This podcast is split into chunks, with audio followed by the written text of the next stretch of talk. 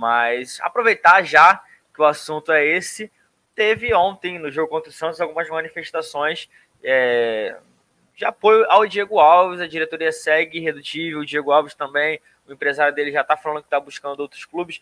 No primeiro gol do Gabigol, ele cruzou o campo para abraçar o Diego Alves. É, o Bruno Henrique deu uma entrevista falando que é um cara muito importante, é ídolo e também é muito experiente. Como é que vocês estão vendo a manif... Assim, já falou muito sobre o Diego Alves, tem que ficar, tem que... Como é que vocês estão vendo o posicionamento dos atletas e também do Rogério Senna? O Rogério Senna que deu a faixa de capitão para o Diego Alves ontem. Como é que vocês estão vendo essa novela, mas não agora como a gente vê sempre, do lado da negociação, o lado que influencia no, dentro do elenco. Vou começar com você, Paula. Eu acho que ficou bem nítido qual é o posicionamento do elenco, a vontade do elenco de querer que ele continue, né?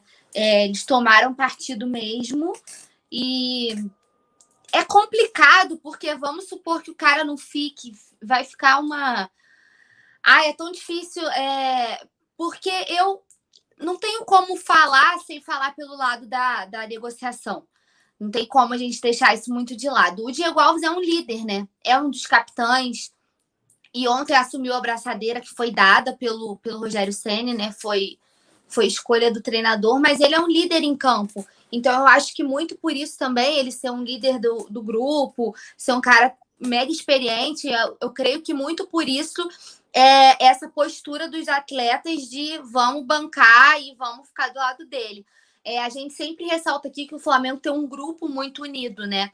Um grupo muito muito junto, que um apoia o outro, não tem essas, essas picuinhas de briga de ego é, que a gente vê em outros clubes, que é que assim é normal, entre aspas, no futebol, né?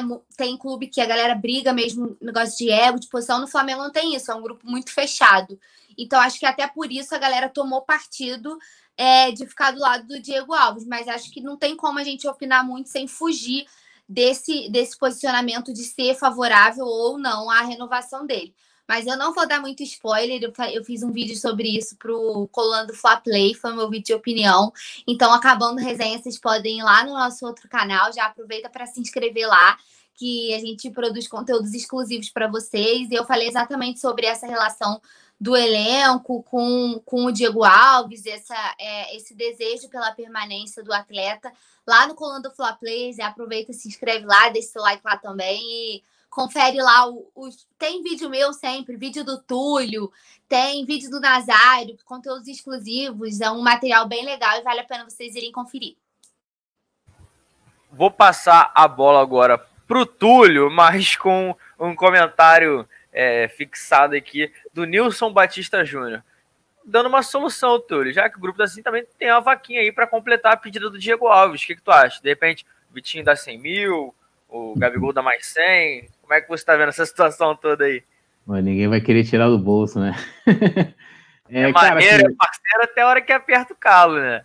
Sabe que eu, eu, eu vejo da seguinte forma, e, e, aí eu concordo até com o início da. Não que eu discorde do restante, mas muito com o que a Paula é, iniciou falando de que não tem como a gente falar da manifestação dos jogadores, até do Rogério Senni, sem falar da negociação. Eu acho que o fato de, de ter é, ocorrido um acordo, né, um tipo, ó, estamos fechado e depois ter uma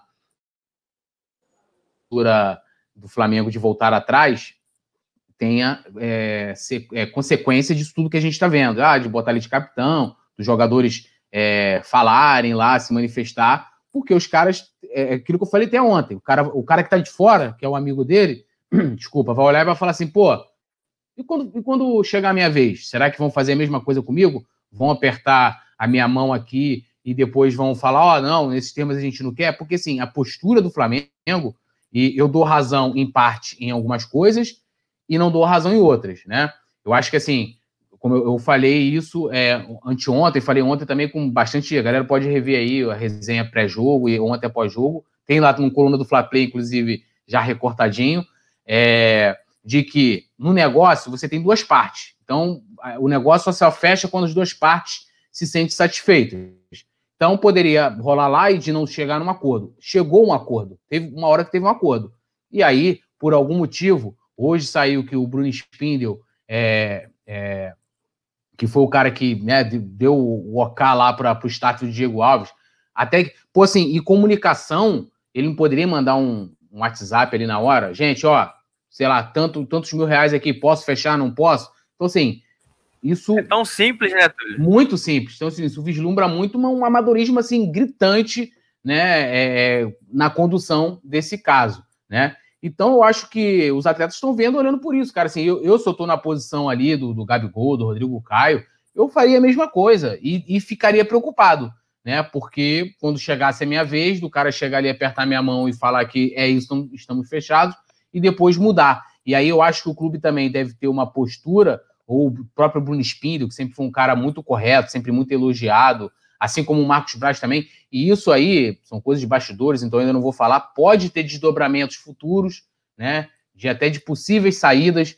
Isso internamente também já virou uma espécie de queda de braço, né? Então, assim, a, a negociação do Diego Alves está indo muito além do que só a permanência do Diego Alves. Mas eu acho que o clube deveria se posicionar, ou até o próprio Bruno Spindel, porque vai ficar muito feio você ter um executivo do clube, um diretor de futebol chegando, fechando o acordo e quando chega, chega lá no financeiro, no Landinho, quem quer que seja, isso ser barrado, isso mostra clara falta de comunicação e hoje a gente tem, cara, WhatsApp, Telegram, tem todas as formas para negociar, entendeu? Então, assim, aonde está o erro? E o clube deveria se posicionar, não falar da. Ah, não, mas ele queria tanto. E Não, houve um erro de comunicação. Esse é o ponto antes do Flamengo concordar em algum momento, com até mesmo com o tempo de contrato. E uma coisa que eu concordo com o Flamengo é que o Diego poderia renovar com um ano de contrato.